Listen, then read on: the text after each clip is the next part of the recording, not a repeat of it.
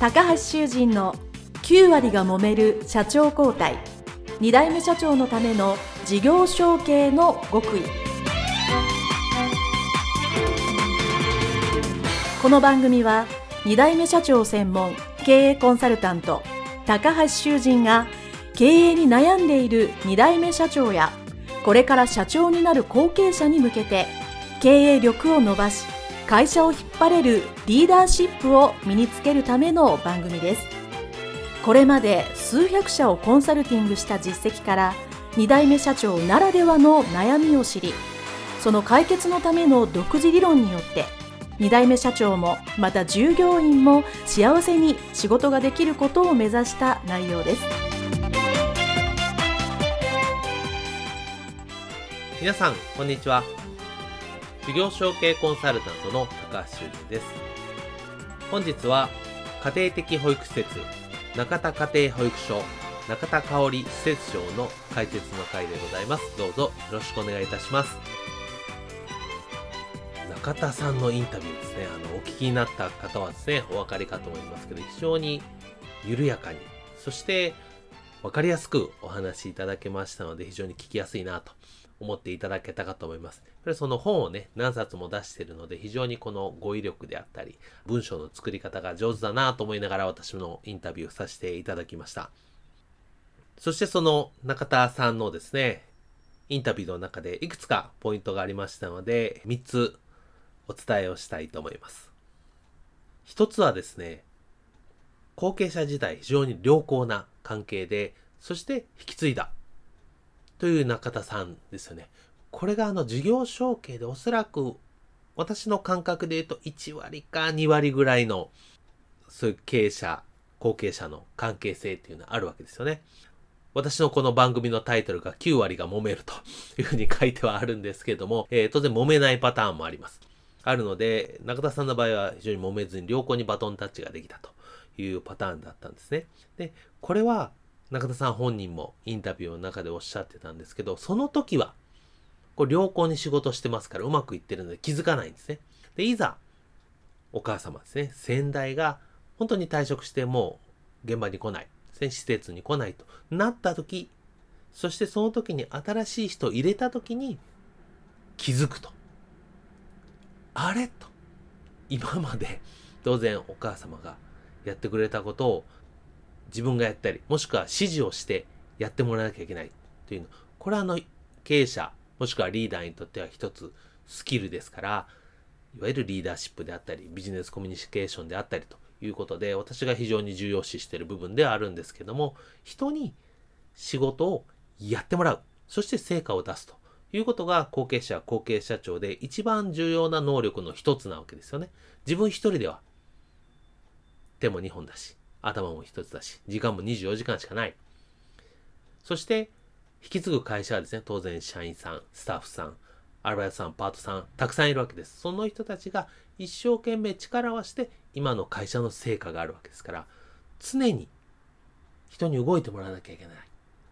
ということに、一番最初にやっぱり皆さん壁にぶち当たるわけですね。中田さんもやはりその壁にぶつかったわけですよね。お母様がやはり先回り、もしくは言わなくてもあうんの呼吸でというふうにね、前編にあったと思いますけども、やっていてうまく回っていたものが急にうまくいかなくなった。これがですね、誰しも経験があると思いますけど、なぜうまくいかないんだという悩みがね、常にあったと思うんですよね。そしてこれもしばらく経ってから、やっぱり母親、そして先代がうまく目に見えないところも含めてサポートをいただけたんだなというところに気づくということがですね、これやっぱり事業承継でよくあることですし、やっぱりそれで感謝ができるというのがね、本当に事業承継でバトンタッチがうまくいく一つの例だと思うんですよね。ですから、当然ね、経営者との関係、自分の父親、先代と関係が良くないというリスナーの方もね、いらっしゃるとは思うんですけども、うまくいってる場合っていうのは、それはそれでまた苦労があるわけですよね。ですので、まず一つですね、このインタビューのポイントとしては、前編後編通じて大きな流れの中で、関係が良好だった。良好だからこそ、後で感じたり分かってしまう課題があったっていうことですね。これがポイントの一つ目です。そしてポイントの二つ目はですね、そういう中でその保育施設がですね移転になり、そして今まで0歳児だったのが2歳児まで受け入れるですね。これはさらっと聞くとよくわからないかもしれないですけど、これビジネス的に言うと顧客が広がった、事業を広げたというふうに言えるわけですね。新しい場所に移って顧客の幅を、0歳から2歳まで増えたということなんですね。これ普通に考えればですね、結構な変化なわけですよね。で、その時にじゃあ自分がリーダーとしてこの新しくできた施設を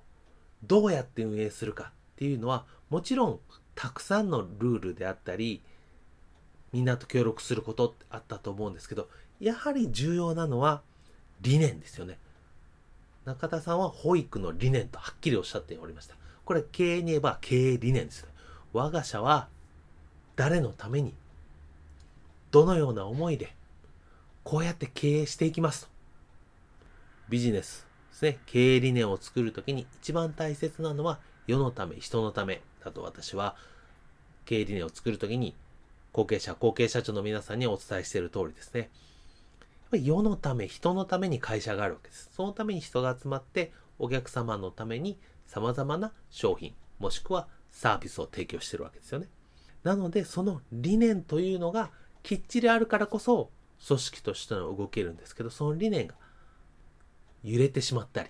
曖昧であるということはですね、やっぱり日々の活動の中でちょっとした判断のブレであったり行動のズレを生むことになります。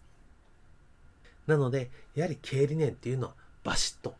作らなきゃいけないとよく言われることですが、やはり事業を増やしたり場所が変わったりお客様が増えたりすることは、後継社長としてやっぱり理念をもう一度見つめ直してしっかりそしてそれを言葉にするということですね。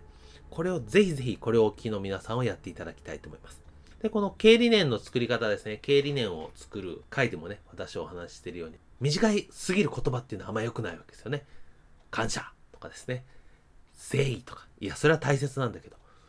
うちの我が社のはどうなんだ、そしてそれは日々の行動にどうやってつながっていくのかっていう分かりやすい、文章で言ったら2行か3行の分かりやすい理念の言葉を作らなければならないわけですね。で、今すでに経営理念がそう分かりやすい言葉としてある企業であればそのままお使いいただいても結構ですし、なかなかそういうのになってないという場合は、今言葉にはなっていないけど後継社長の方が持っているもの、もしくは社内にあるものをうまく言語化するっていうやり方があるんですけど、ぜひそういうのをねやっていただきたいと思います。そして3つ目ですね。これは2つ目の理念につながっているんですけども、結局自分の理念がどうだと考えたときに、やっぱりお母様が考えていた理念を引き継ぐというのがやっぱり最良である。そしてその最良であるがゆえに、自分がやりたいこと、その周囲にやりたいことを増やすことができる。理念が一本あるからこそ、やりたいこと、自分のできること、もっとしたいことをその周りに増やすことができる。後継社長の方ですね、今の事業とかこの会社の今のやり方とか思いが、ひょっとしたら自分には 100% 好きじゃないかもしれないです。自分はもっとやりたい、こういうことやりたい、ああいうことやりたい、あるかもしれない。